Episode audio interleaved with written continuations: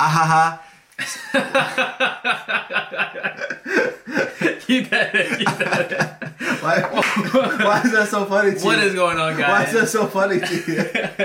because was- I wasn't expecting it. Like, "Ha, ha, ha." Um, so- Anyways. salam guys. Welcome to Thoughtful Banter. What is going on, guys? Welcome to the Thoughtful Banter podcast.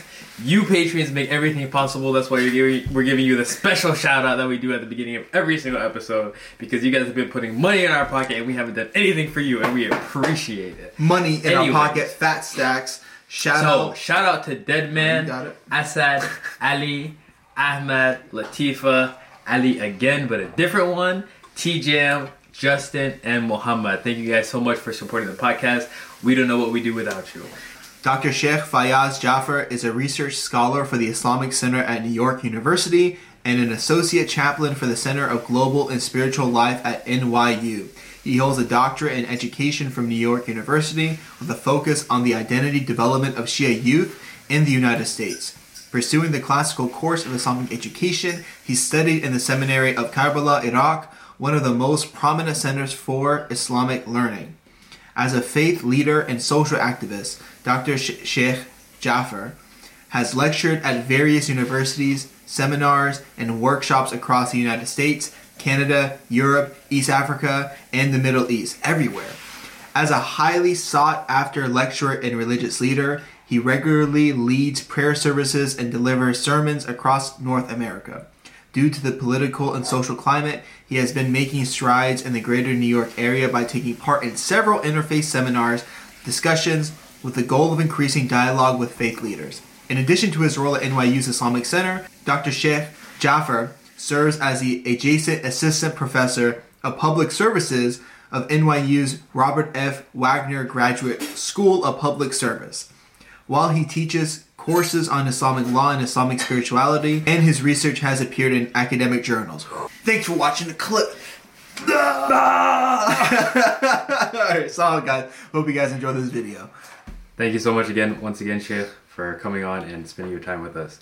So let's just jump right into it. I guess. Um, so you started talking about your research and what you were studying during your PhD, and um, that's actually exactly the way we wanted to shift the conversation. Specifically, first though, before we get into the details, like nitty gritty of that, I know you also spent time overseas in Najaf, at the in the Hawza.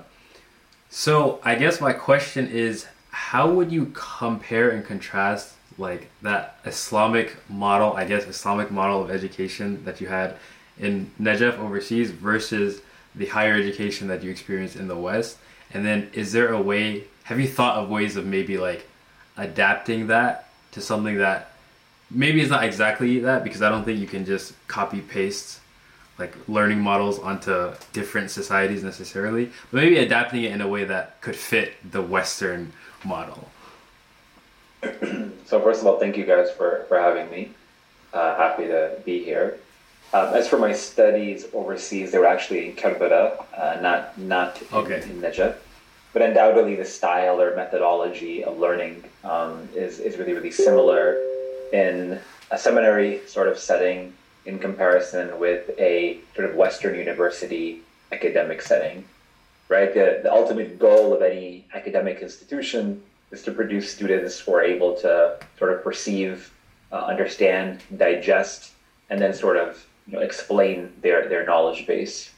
Um, and I think both of them, you know, naturally have their own methodologies based on culture, based on an environment, based on caliber, quality of student, you know, and whatnot. But naturally, they're going to be different as well, you know. In a sort of a more seminary style uh, education, um, we virtually go through, you know, what is probably the most, I don't know, the most defined parallel is like a guided reading, for instance. There's like a book. It's like a really, really important classical textbook. Many of those which are behind me right now, for instance, and we read the book A to Z, you know, from beginning to end. Teacher reads it, stops, discusses where things are important, uh, offers clarifications on language that might be sort of challenging to understand to the to the to the student. Um, after you know reading through however many pages based on how much time is designated in that class, thereafter there's like room for conversation and discussion. In a university setting, right, in a Western university setting, it's like we're going to give you this information, you're going to read it, and then you're going to come back to class like with a discussion, you know, or question or clarification. They both have their pros and cons naturally. In other words, in a university in this country, most students probably don't do the reading. well, you probably digest more because you're allotted so much reading. While in a seminary, you're told to read the book A to Z, so you're actually reading less, more likely than not, right? But hopefully, you're able to sort of digest and understand what it is that you're reading, as opposed to just acknowledging like most students do. in all settings, you have poor students and you have good students, those who are more focused, those who are diligent, those who care about what it is that they're seeking, they're going to do a good job. Mm. And those who like are just trying to go through the motions, trying to do like the most bare bones sort of, you know, you know, let me get past the stage, they're going to be like what they're going to be at the end of the day. Mm-hmm. Makes sense. Um, yeah, yeah. This is your this is your field. Yeah. okay. Um. So again, you said your research was basically in the area of I, developing I, Shia identity. On the identity development, on the identity, identity development. There we go. identity development yeah. of Shia also. I, I'm really curious to know, like, what did what what did you think you you would find, and what did you find? There if if that's able to you're if, that, if that's something you're actually able to talk about i don't know if it is but i could talk I mean, about I, I think just bouncing off of that is a good question because a lot of times people have aspirations of like going overseas and yeah. studying and then they get there and they're like their mirror is just shattered like their world is just shattered because it wasn't the way they expected the exact yeah. way they expected it to be um, so if you could speak to some of that experience, yeah. So let me speak to that first, maybe, and then I'll and then I'll bring it into kind of my my research. Yeah, you know, for sure. You know, I think that when we talk about you know visitation to shrine cities, for instance, you know, mm-hmm. we're talking about studying in the Islamic seminary. There's this perception, you know, that you're going to be in the company of the greatest of you know God's creations, right? The most yeah. noble and most you know um, sort of sincere uh, mm-hmm. members of religious clergy. Many of them, uh, you know, undoubtedly are.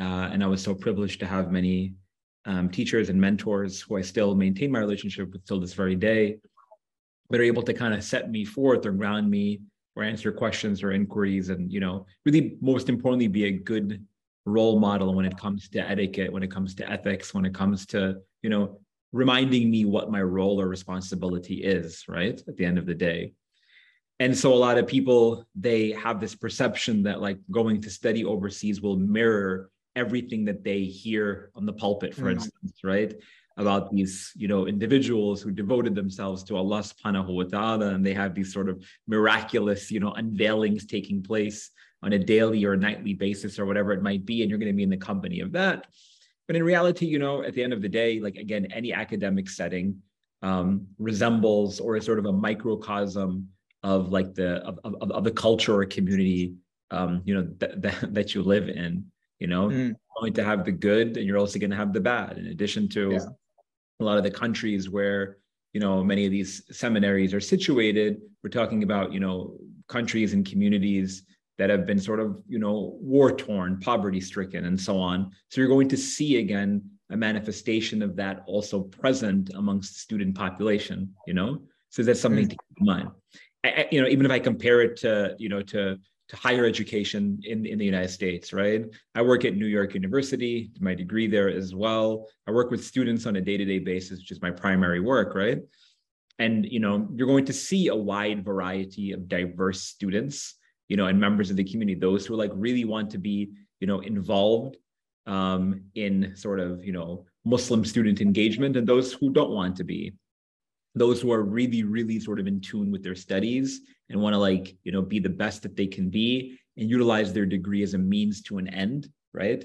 Meaning that i'm going to utilize this degree and i'm going to get a job and i'm going to like change the world or there are other people who see their degree as a means to like get a paycheck right? And everyone has their own circumstances and situations why they think the way that they think maybe people come from like a lower you know socioeconomic scale so the only thing they could think about is graduating so they can make money so they can pay their bills so they can pay out their debts so they can support their families whatever it might be and that's fine right?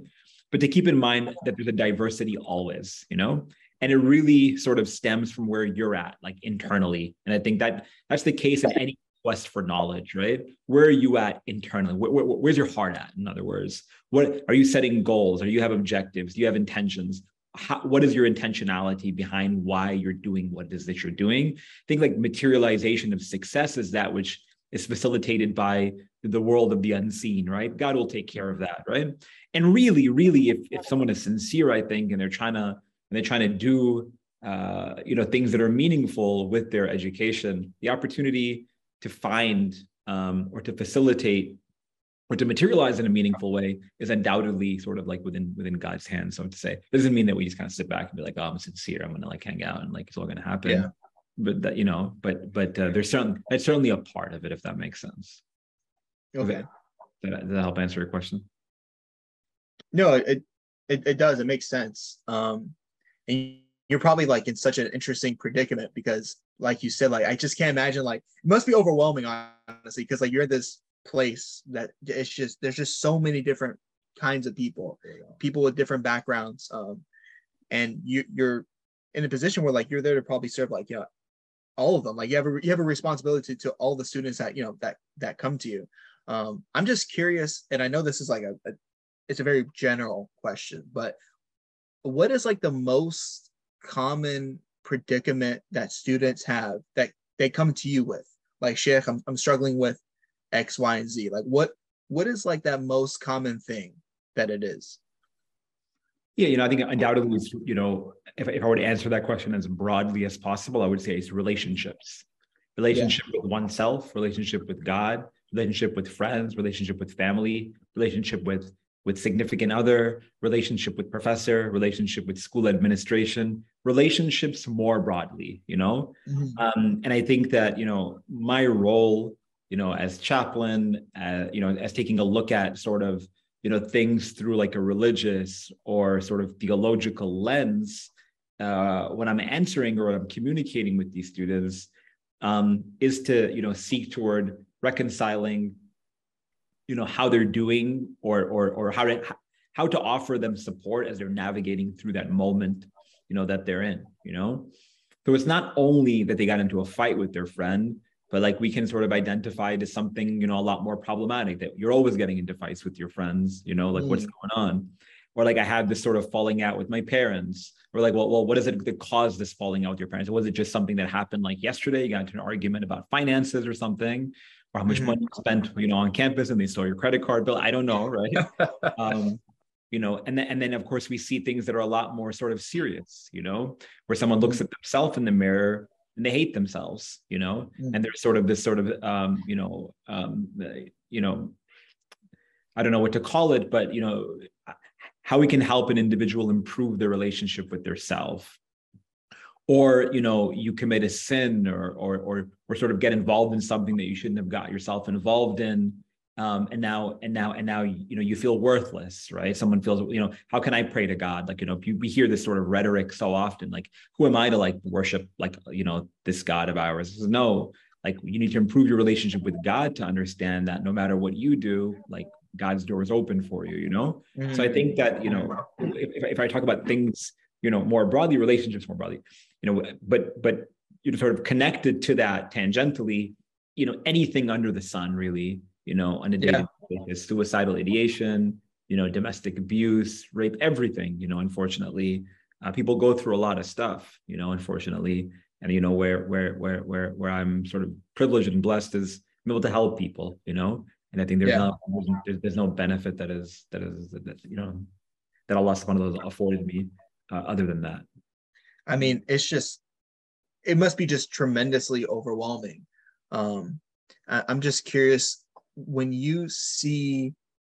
I mean, you're, you're talking about like building, talking about relationships, just like generally, like relationships. Maybe I would phrase that in my mind. Like I think of that. Think of the of I think of relationships as also like perception, right? Like how you perceive the world around you, how you how you interact with the world around you. Um, do you?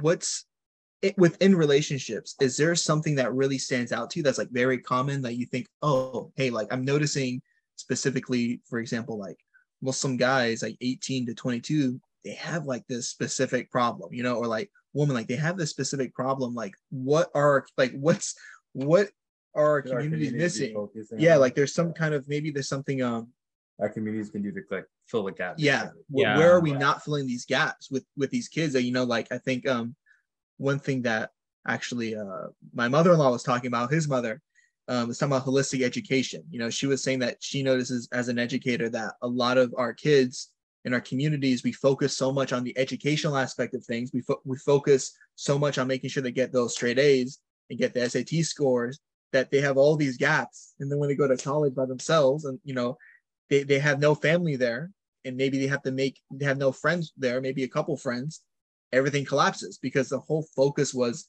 just on the intellectual aspect of things. Where, where do you see those gaps being? in students yeah, you went into? That's that, that, that's so that's an excellent question. First of all, I had no idea you guys are brother-in-laws. This is really really cute. You know, not. not Alhamdulillah. Uh, Alhamdulillah. Um, I would say communication, right? You're you're right, right? There's such a focus many a times on like academics, right, to the detriment of our social interaction. You know, and and and and it's so it's so problematic. And I would say beyond sort of the student population that I serve um, you know, there's there's individuals based on sort of my travels or sort of my speaking engagements or so on, you know, across the country that reach out to me, uh, you know, where they're encountering, excuse me, where they're encountering an obstacle with regards to their marital relation relations, for instance, right? I don't get along with my wife, my wife doesn't get along with me, right? Something mm. like that. Um, you know, my husband, you know, is not receptive to me, and you know, we don't communicate properly, right? A, a, a million different issues uh, naturally that arise because we're talking about two different people uh, who come from two different worlds, who have two different experiences, who have two different sets of baggage. Now they're entering into like one roof, and now they got to figure it out. It's hard, right? No one said yeah. it's easy. So I would say that you know where where where we can kind of fill those gaps is to create conversations around sort of healthy communication maybe you know maybe i'll call it right and healthy mm-hmm. communication is not only limited to two people, but it's again also the way that you communicate with yourself. You know, you have to understand, I have to understand that there are certain responsibilities that I have as an individual, you know, then I yeah. also have certain responsibilities to my spouse, to my friend, to my to my to my to my partner at work to my classmate to my mm-hmm. employer to my fellow sort of employees whatever it might be right so mm-hmm. how can we communicate adequately? We live in a world that we're sort of bombarded with emails and text messages, right? And text-based sort of you know conversation, um, often to the detriment of our ability to talk face to face. You know, yeah. Um, we and so so many an issue arise from like you know our communication via text uh, as opposed to you know our our ability to speak you know, face to face with people. Mm-hmm. No one wants to get into arguments, right? It's not comfortable. We don't like to argue. We don't, you know, we we we love to push away, you know, having to deal with hard or difficult conversations. And I'd rather just text that fight, right? Rather than like have that fight face to face when things, you know, ra- you know, voices can be raised and things can be thrown. You know, you, you know, obviously you got you you, you get what yeah. I'm saying. So communication, I would say, you know, undoubtedly is is is number one.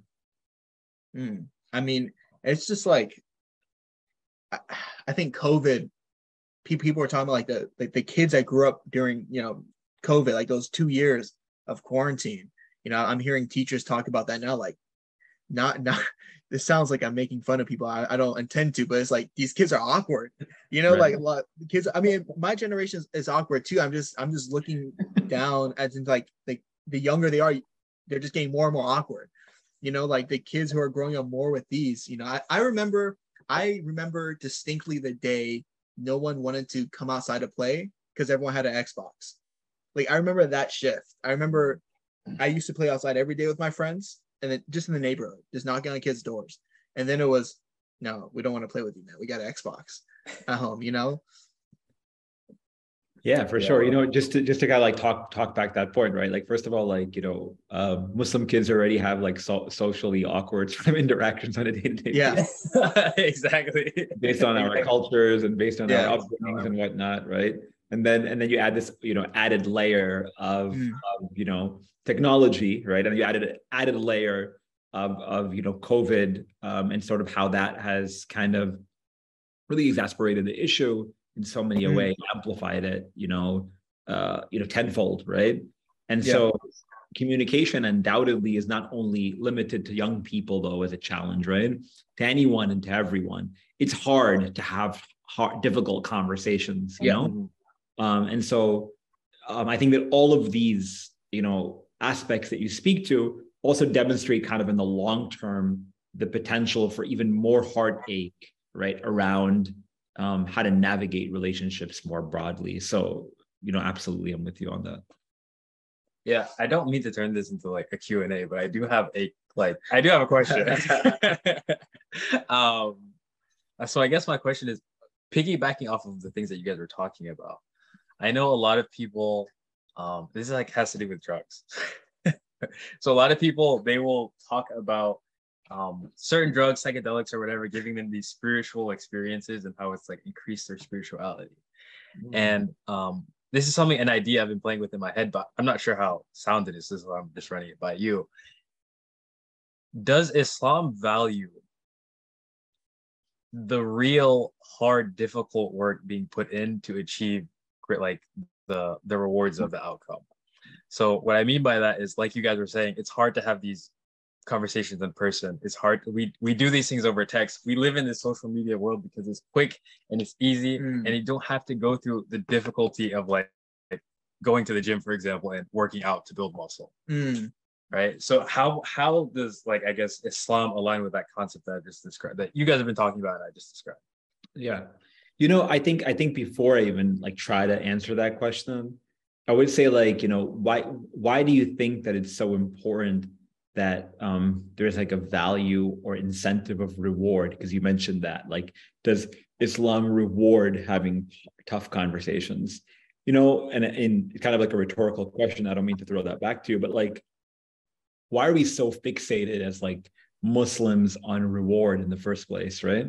Like reward is you know a means to an end. It should not be the end in and of itself. If the end is god right? Reward is the means to the end. Imagine I go to my employer and I'm like, hey, boss, let me tell you that, um, you know, I hate this job, you know, I hate you, right? But I like the paycheck that you pay me, you know. yeah. So uh, keep paying me, you know, and you know, and while I'm here, why don't you also give me a ten percent raise? Like that, that's it. Would you know, like it, it's not appropriate, right? I wish. I said I wish. I wish it was appropriate. right, right, right. Um, so at the end of the day, right, it's like more about um, us sort of like realigning or resetting like this intentionality again that we kind of spoke mm-hmm. about before, right?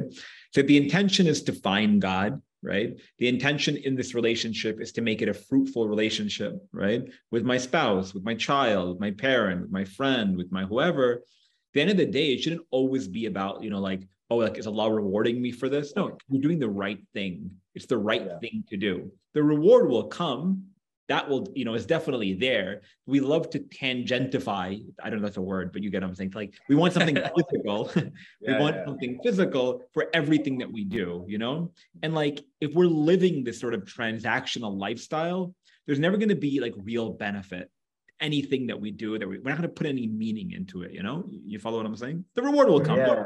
paradise is ours inshallah you know don't, don't worry about that part uh, no no i appreciate i appreciate that reframing um I um I'm I'm an economics major, and so some of the you know everything is about like money, satisfaction and all, this, and all this stuff, right? so um I like I was speaking in that way because that's just how the way I've been speaking throughout the semester, basically. Um, but I like the way that you reframed that because it it spoke to something that I also want to ask another question about, and um, that is basically I've been noticing a trend from you, from other scholars that are present on social media, and even the ones that aren't. And basically, it is a is it a, it is a move away from like, if you don't do this, you're going to hell. Rather, it's like, Allah is the most forgiving. And I think from your one of the clips from your Instagram specifically said, hell is the exception. Um, and I thought that that that really resonated with me, and that really resonates with a lot of people, especially people who have kind of grown up right. with the "don't do this, you're going to hell." I mean, it's, it's basically the exact opposite of what you just said. You're like, do this, you'll get rewarded. Don't do this because you're gonna go to hell. Yeah. you know, when maybe the frame should be, do this, it'll get you closer to God. Yeah. Don't do this, it might take you further away. You see, like I, I you know, for, for me, I, I don't see it as kind of like a like a like a trend away from what you've always heard, or like I'm trying to present something new, you know, and and and because a lot of people they tell me that, right? Um, and I'm, and I'm not saying you were saying that specifically, but um, mm-hmm. you know, I I travel, you know, fairly often to like different religious communities, and everyone tells me like, hey, like talk about paradise like a lot, like we appreciate that. And, and for me, it's like I'm happy that you're benefiting from from from you know what I'm what I'm presenting in front of you. But what I'm presenting is not anything new, right? Mm. What it mm. what it is, in sort of my estimation, is an authentic reading, you know, of the Quran mm. and the mm. Hadith of the Prophet and his family, uh, right? And it's and and and unfortunately, it's like our rhetoric, our culture, community, you know, upbringing, whatever, that we've been bombarded with all of this mm. negative image around like God, around religion, around faith. Like it doesn't, it's not I'm not saying that it's easy, but it's not complicated, right? Mm-hmm. Islam, yeah. religion, getting to our ultimate goal, right? Of perfection, you know, paradise on the way, getting closer. I'm not that is very difficult and challenging. And anyone going back to your point about people who like you know, are intoxicating themselves or doing drugs and they're saying, "Oh, this makes me," they don't know like what spirituality is. Then, right? Like that. That's mm-hmm. not. They might say that that's spiritual. That's not spiritual, right? That's not spirituality. We have just identified anything that makes us feel a different way. Oh, this is spirituality. No, that's not the case, right? These, mm-hmm. you know, we, we have firm definitions. You know, that are that are sort of within a framework that allow for us to cultivate that reality right? So our perceptions then around religion are so negative um, naturally on the basis of our upbringing. Now like you know how can how can we sort of shift that to like a more authentic reading a more authentic approach toward understanding our religion? So, so going back to this point and i'll and i'll pass it back to you guys it's like like I said before, attaining like the height that we're seeking to is challenging. But religion essentially is not complicated, right? You you you fulfill your obligations and you stay away from the prohibitions, right? You fulfill your responsibilities. You be a good person, right? And that's it's finished. Like that, it, it's done. Right? Yeah, yeah right. Like you believe in what you've been told to believe. We believe in a God. We believe in a prophet, sallallahu alaihi wasallam. We believe in this Quran. We submit to their family, uh, to, to his family, alaihi those who have been appointed by God, right? So that's our belief. And then law is staying away from that which is haram, doing that which is obligatory. That's like number two, law. And then three is ethics. Ethics is be a good person, right? Finished. That's it. Three points. Believe, practice, be. It's, it's finished. There's nothing wow. more to it. You know what I'm trying to say? We complicate yeah. all the issues, right? Um, and I'm again, it's, not, it's, it's, again, I'm not saying that it's easy to do all those things. It's challenging. What in life is not challenging? You talked about you can't go to the gym, right? Yeah. Um, and you know, just like walk around the gym, and all of a sudden you're going to come out, you know, looking like I don't know who, right? like, but then you have to work hard for it. But at the end of the day, we can simplify it and say like, eat healthy, and exercise regularly, right? And you're good, you're healthy, your physical body's healthy. No one's going to say that eating healthy and exercising regularly is easy, right? We'll just say if we simplify it, it's just these two things, you know? And mm. that's what it is. Religion wow. is three things believe, do the law, follow the law, and be a good person. Finish. That's it. Alhamdulillah. I just I really like your point about we associate these things that give us a specific feeling and we call it spirituality. Yeah.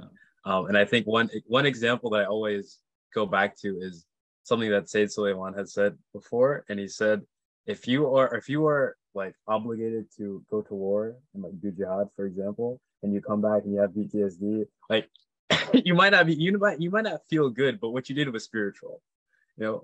So I, I just thought that was a like a nice say that word on this podcast, though. Be careful. I just got that out. The feds. I, I can use a different example, but you know, I'll edit it. Don't the worry. Point, the point there. I think it's it's such a prevalent point for for our generation. I mean, that's something that you you, you see it all the time, and I don't know what I don't know what it is. I, I think maybe it has something to do with like a lot of Muslims happen to be immigrants, and I think um, a lot of people were coming here for better lives. And, you know, when you're in a stressful, I'm not a psychologist by any means, I'm over my head saying this, but I think, you know, it's fair to say when you're in a stressful environment, sometimes the way you communicate with people is a little bit more cut and dry because you have less time. You know, like you need your kid to listen to you. You're like, hey, uh, don't do this, you're gonna go to hell. You know, like you try to use some kind of motivation just because you're trying to keep keep things in order. You don't have time for like this long, um, I guess more I don't even say more complicated, but it just takes more time to, to process other information. And when you're trying to get things going, you know, and then you come to this country, you work hard, and your, your children are listening to you, you settle down, and things things are great, right? Like you, people got their money, they got their education, but their entire way of viewing God is yes and no. It, it's just it's just binary. It's I sinned, I'm bad, and then do good because I should be doing good. You know, but but we forget about that that most important elements. Like you know, Allah's Allah, Allah's all merciful. Bouncing know? off of that, in our in like I said our I'm not a parent yet, but in like parents how to be a like raising of their children, what should they be doing instead? Because obviously we've had a whole generation affected by the do this, you're going to hell, do this, you're going to heaven. It doesn't seem to work. Um, what are some alternatives? Like how would you how would you suggest to a parent how they would, you know, how they might raise their child?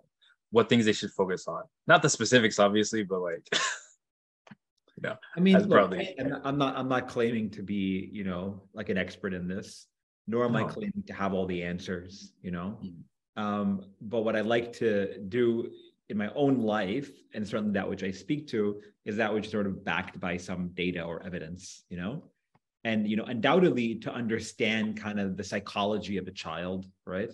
to under, you know, and again, I'm not claiming to be an expert in this at all. As someone's watching and they're saying, what's this guy talking about? Right. I'm, I'm an expert in this. I'm not trying to claim to be one, but to understand kind of the stages of a child's growth and development for me, reading about that, listening to podcasts about that, you know, um, you know, discussing with experts about that has been really, really helpful. And I'm not, I'm not claiming at all that I'm like this perfect father role model at all. Don't, don't get me wrong. You know, it's, it's, it's you know, it's a, it's a, um, you know learning process so to say for, for myself as well and my kids are fairly young in comparison with probably many of the listeners and whatnot but anyhow to understand kind of their psychology their development um, and to take it easy and to understand stage by stage where they're at what they're thinking. Let me give you an example. Um, at a very young age a child can only understand things via physical or tangible means that's why they take things and put it in their mouth all the time. That's why they like to put their feet in water, for instance. That's why it's encouraged, for instance, and I've spoken to physicians about this, pediatricians, about you know allowing for the kid to like roll in grass, you know, when it's at a very young age, because it needs to be exposed to the nature and it likes the feeling of it and appreciates being under the sun and so on. I remember when my kids were really, really young, both of them, when they were about two years old, um, amongst the, their first sort of communications or things that they would get really, really excited about is whenever they would see the moon up in the sky. We'd be driving, looking out the window, you start screaming, moon, moon, moon, right? It was like something really, really exciting, you know? A child, when they see a rainbow, you know, appear in the horizon. You ever seen like a kid, how happy that they get? Because we're exposed, like, sorry, like naturally, we're, we're innately kind of wired to appreciate nature we grow up a little bit. The only thing we do is look at our phones, you know, and, we, totally forget looking up at the sky, you know. Mm-hmm. They get excited about rain. They get excited about snow. Now we're like so upset and annoyed when it's raining and snowing, right? Because our our world, you know, is is is only is only functional when it's a perfect like sunny, beautiful day like it is today over here, at least in New York. You know, for instance, I'm sure yeah, you nice guys, it's, it's 65 degrees, it's sunny, right? Hoodie weather, maybe, right? It's like nice, like yeah, you know.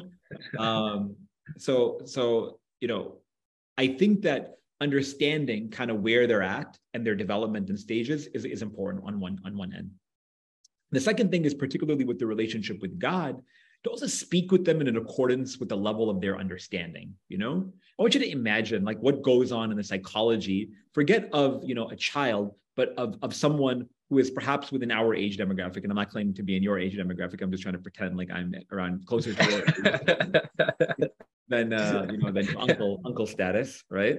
But I will say that um, when you are consistently being told that if you do this, this is going to happen to you. It'll mess you up. You go to a college classroom, right? And your professor says, if you come one minute late, I'm deducting three points. You're going to hate that professor, right?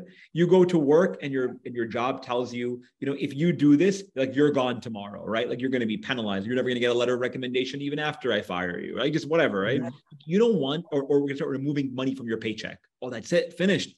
The most important thing to us is our wealth every day you come in late, I'm removing five dollars from your paycheck. Right? You look at your week, oh, you know, oh, shoot, like I lost fifteen dollars this week, right? I'm done. You know, it, like nobody wants to live under sort of that rule. You know, so I think that when we perceive God, we perceive God as this oppressive God, right?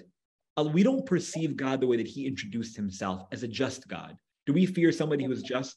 We don't fear anybody who's just. We love people who are just. We love people who are equitable. We love people who are fair. Allah is al-adil. He's the all just. But our perception of, on, of him is he's a bottom, right? He's this oppressive God, this oppressive professor, this oppressive boss. No, that's not the case. We love someone, we appreciate someone who's equitable, someone who is fair. And in addition to that, he's the most merciful of those who show mercy. So in what world, in what world do I have this perception where I fear God? Going back to your point about, you know, out of out of convenience, we tell our children, for instance, if you don't do this, you're going to go to hell. That's not a like that I, again, I'm not blaming people who do that because that's the way that they were probably taught themselves. Mm-hmm. We're not putting in the intentionality to rewire ourselves and to recommunicate those things to our children. Then, like, we're not, we're, we're perpetuating the problem. In other words, that's not going to allow for real impact and growth, you know, in the future. Mm-hmm. Mm. Yeah, and I mean, I think that's just something that's at the end of the day, like, you know, I, I just, I, we, we all know of, you know, people, you know, they go to college and college is really that testing ground especially if you travel you know away from your hometown to go to school. And then you know like no one's no one's perfect. People get exposed or get some kind of sin.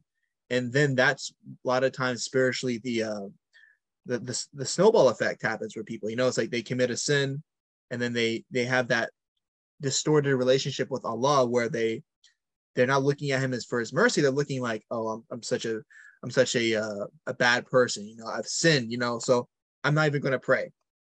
Then they miss a couple of days of praying. So it's like it get, things get worse and worse and worse. And it's like, well, this is going to hell anyway. Who cares? yeah, I'm going to hell in two weeks. I haven't made salat. I haven't made salat in two weeks. I'm not feeling spiritual at all. I'm, I'm feeling depressed, and all these things are happening because of this simple thing of like how our relationships with Allah are are our relationship with Allah isn't isn't framed the way that He has intended it to be. You know, I mean, that's just something that you you you probably see all the time. I'm curious to know what do you do like when you're talking to someone, you know, a college student, they're not adults, but like, you know, they're adults, you know, like as in their problems are their problems now. What do you tell someone who's like 20 is coming to you and you're maybe they don't even know that's their problem that they have a messed up relationship with Allah. But what do you what do you tell someone who doesn't even know that that's their issue and you you can see it as their issue and how do you how do you break that down? Like how does that conversation even go? Well, I would say for someone who's 20 years old, someone who's a college student, number one, they're absolutely an adult, right? Yeah. And they own that adulthood. Number yeah. two, I would say it's a lot easier for me to communicate to them than it is for me to communicate to the 45 year old, 50 year old man, you know, mm. or woman. Because for someone who's 20, and they're that really formative period in their life when they're a college student they're around diversity they're still sort of in the state of intellectual curiosity and so on.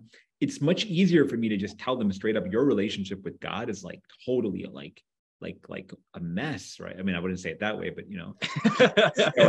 You get what i'm saying? I'll, I'll be able to present it in a way and package it in a way where hopefully they'll be able to digest that fairly sort of adequately.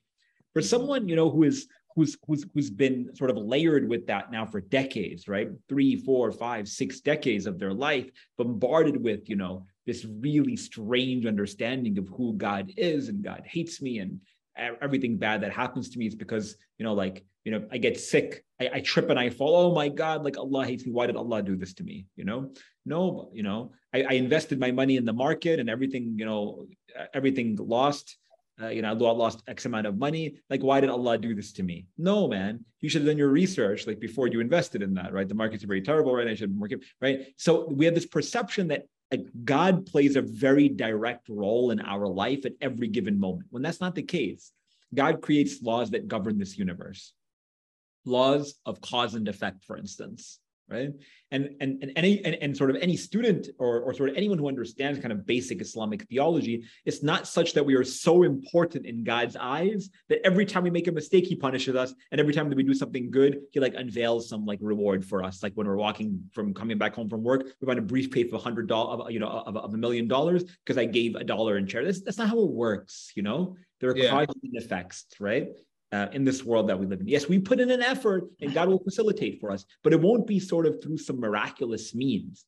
So I would say that, you know, for someone who's a lot younger, it's very easy to package it in a way and be very deliberate, demonstrating to them that, hey, I think that the reason why you're feeling this way and you're seeing things that way is because you don't know that God is like this merciful God who actually wants your success and cares about you, you know? Well, on the flip side, for someone who's been bombarded with this, you know, you know, decades worth of rhetoric about how God hates him or her, it's much more challenging. But at the same time, the potential is always there. And it's just about them having that ability to truly be receptive to what it is, you know, that is this mm-hmm. authentic reading of our religious tradition. If that makes sense. So um I do have a question because honestly, I myself have a slight concern, and not necessarily with you, but maybe with other people I've Bring seen. It, even if you have it with me, just go for it, man. Break it down. Maybe other other like people on social media who push this line of um, you know, God is all like all, all merciful. All of this is true, but maybe what do you what do you think about the idea that perhaps there in some cases there is an overcorrection in the sense where people then start feeling that there is nothing that they could do to incur God's wrath. Yeah. Um, yeah. Yeah. Because yeah. like I think people are prone to like binaries, like it's either all this way or all yeah. one way. Um, and then maybe the argument could be made even that maybe it's better that someone think maybe it's better that someone is like hesitant of everything they do because they think they're gonna go to hell than someone who just goes all in with this and is like, oh God will forgive me. so one is where's that balance? Let's get lit. my, my, my real question is like, how do we strike that balance? Yeah. And then um, yeah, I guess speak to that.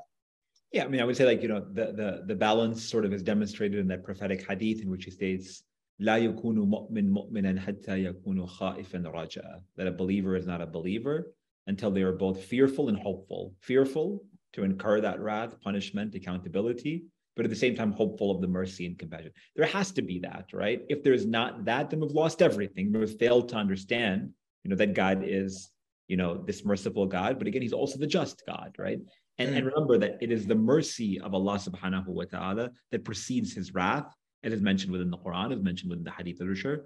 Uh, Rahmati sabaqat ghadaba, that my mercy precedes um, uh, precedes wrath. Um, in addition to that, God, like we know, introduces himself as you know, Ar-Rahman, Ar-Rahim, you know, consistently the most merciful, the most compassionate, and so on. But at the same time, undoubtedly, God is the most merciful of those who show mercy, but he's also shadid al-aqab, he is swift in his punishment, right? We, we understand that. I would say that number one, if someone you know falls or sort of sees things only through binaries, that burden of responsibility doesn't fall you know, on the one who's putting out a 30 second reel on Instagram, right? But it falls upon the individual for failing to know what their responsibility is. But I, am not i'm not i'm not saying that that that in any way to sort of sound defensive right? I mm-hmm. would say it in a way to understand kind of the way that i understand or the way that i see through my personal lens like community and like religious development i see people or i talk to people every single day who have no inclination or desire to you know um, engage their religious tradition at all obviously i believe you know in, in a God. I believe in the Prophet sallallahu alaihi wasallam, and I love and devote myself to the teachings of Ahlul Bayt, peace and blessings be upon them, right?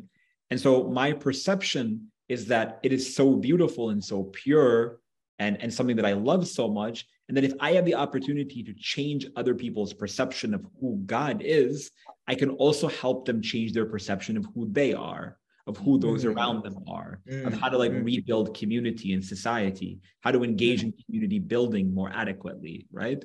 There's a lot of needs in this world because we talked about all of the gaps that people are seeing. We have poverty, we have homelessness, we have suicidal ideation, we have domestic violence and abuse. We have a whole host of various issues that we can come to the forefront of sort of reconciling. But if we if we are not truly grounded in terms of our relationship with God, we're just going to give up on life entirely you know so that mm. hope is so non-existent in the world you know there are plenty of people you know who are going to feed that opposite extreme and the only thing that it does is it take it, it completely removes you know I, hear what you're saying all you know maybe people who are so fearful of hell they're so cautious about their actions on a day-to-day basis no i would say that someone who loves god someone who sees God's mercy, they would be that much more cautious about their deeds and actions. Because why would you ever want to disappoint a God that loves you? Why would you ever want to disappoint someone that cares about you? Let me give you an example. Like our our our mothers love us, right? And the you know even if our mother never scolds us or screams at us or penalizes us or holds us to account, when when we do something wrong, um, you know, we're gonna have the sense of guilt that, oh man, if my mother knew like what I did, I would be so disappointed. Like, you know, like how just how disappointed would she be, you know? And I would say the same thing. When you love your when you love your place of employment, you love your work, you love your colleagues, you don't want to let them down. I hear this from like you know athletes all the time. I'm a big sports fan. Uh, I'm a depressed like New York Knicks fan. Depressed Knicks fan. Yeah, right. so like I, you know, I I watch a lot of basketball. I watch a lot of football, right? And it's like I hear these athletes talking and they're like, you know, I did I did it for my teammates, you know. That's like what, you know, they're injured and they're still playing, they're putting forth because they love them, they appreciate them, they see this like unique bond.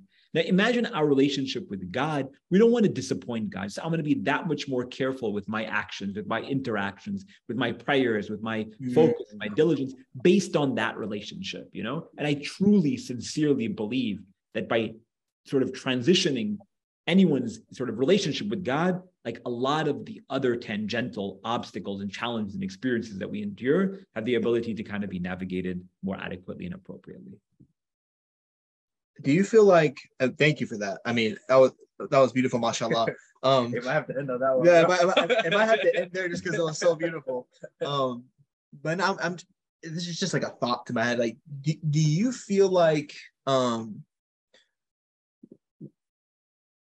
this just came to me like when you, you and Hussein are, are going back and forth between this. It, to me, it feels like from what I've seen and from my own experience, I feel like the thing that's probably the thing that holds back religious people the most, like religious people, like people who grow up believing, trying their best, is the fact that when they sin, they they feel like they lose momentum because of that of that inclination in their head of, of that of the entire association, right? Of, of thinking like, oh, lost momentum.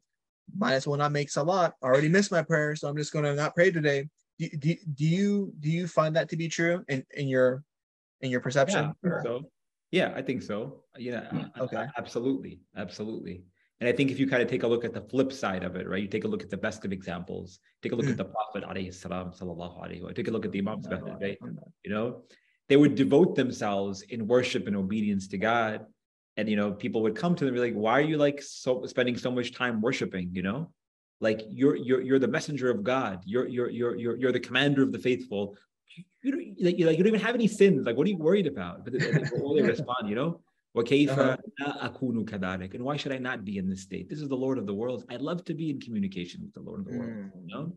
So when you have that like relationship with God, it's not because of this layer of sin or something, you know? it's because you appreciate what it is that you're doing and you value it. And you also then feel different. You know, we're talking about spirituality, whatever. Not only do you feel, but you see, you know, benefit and growth via it. It offers you a sense of contentment. That with the remembrance of God, right, we find this contentment of heart. Um, so our, our, our, entire sort of understanding, our entire life, our entire perception uh, of ourselves, of God, of you know everything that, that we're encountering around us completely is transformed once we sort of engage in this, you know, sort of very intimate relationship with with Allah subhanahu wa ta'ala. And we ask God to sort of, you know, take us there, inshallah, and and and, and with his love, fill our hearts so that we're able to feel that same sense of inspiration, motivation, and desire. Inshallah. Inshallah. Inshallah. Do we Sheikh, how long do we have you for? I'm good for uh, six more minutes. Six more minutes. Okay. If you don't mind, I just, I mean, we've we've covered. I, I actually I, I like this because we had our own questions lined up, but I, I like having an organic conversation is always better. But since we have six more minutes, I actually wanted I mean, to kind of covered a lot of what we covered all, everything. But I have one question that wasn't covered. First question you asked about my research. We never even talked about it, but that's okay. Another. That's yeah. we'll have to have you on a second time, inshallah. inshallah. Part two. Part two. Um, I was just curious to know, like, what is um the, the MSAs are oftentimes not a space that is a majority filled with Shias. Um, I, I, just wanted to ask, what is that struggle like in, in campuses? Like how how are how are Shia students doing with that? You know, and what can be done to assist them? Yeah, I mean that It's a pretty tough question. It's something that I deal with on a day-to-day basis, sort of in my work.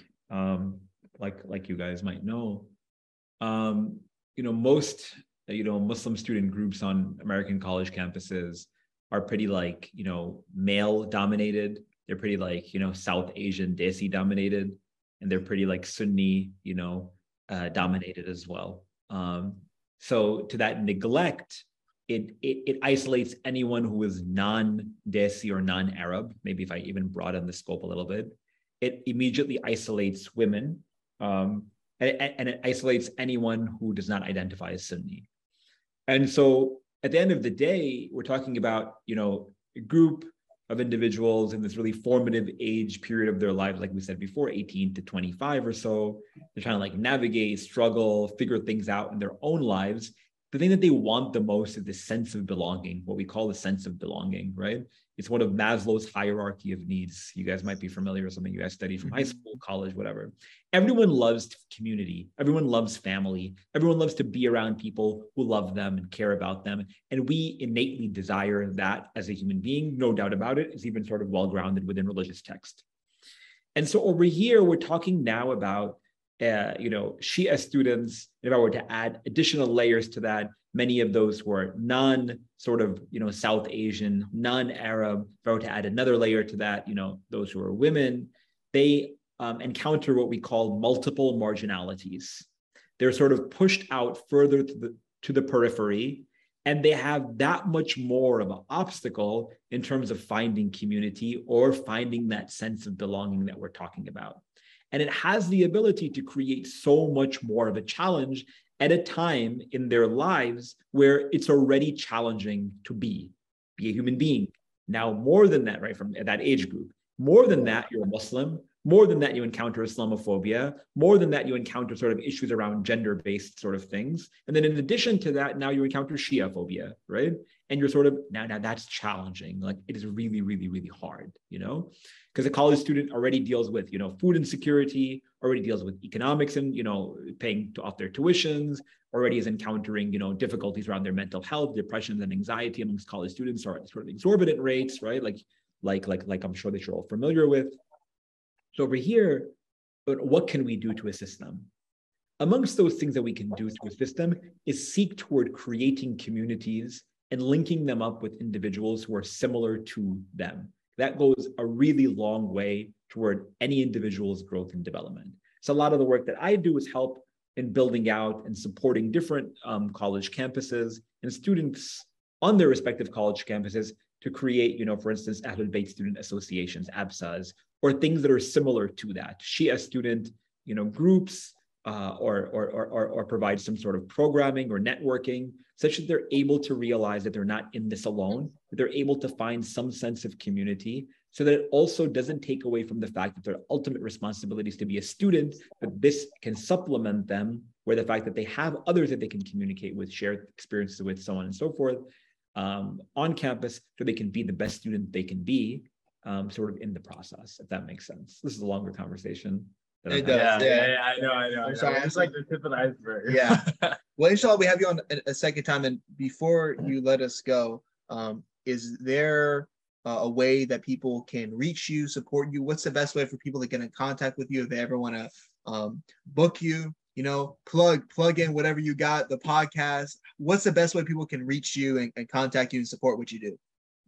I appreciate that. Um, you can um, hit me up on social media at Faiyaz Jaffer, F A I Y A Z J A F F E R.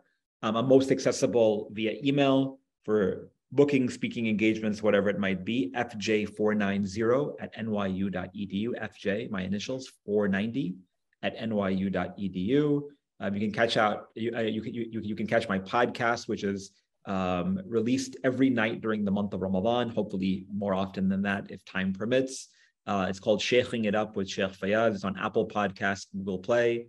Uh, It Up with Sheikh Faiyaz. I have an archive about a, of 150 plus 15 minute short talks um, that hopefully uh, you'll find inspiring and beneficial, and hopefully it doesn't put you to sleep like many others have told me. uh, but I think you know I really appreciate you guys having me, and hopefully uh, this conversation was beneficial for all the listeners. It was fun for me for sure. It was one for us as well. Thank you so much for joining. It was it that. went by quick. Yeah. Alhamdulillah. I'm happy to hear that. All right, guys. I'll see you all soon, inshallah. All right. Thank you. I like him. Take care. Like.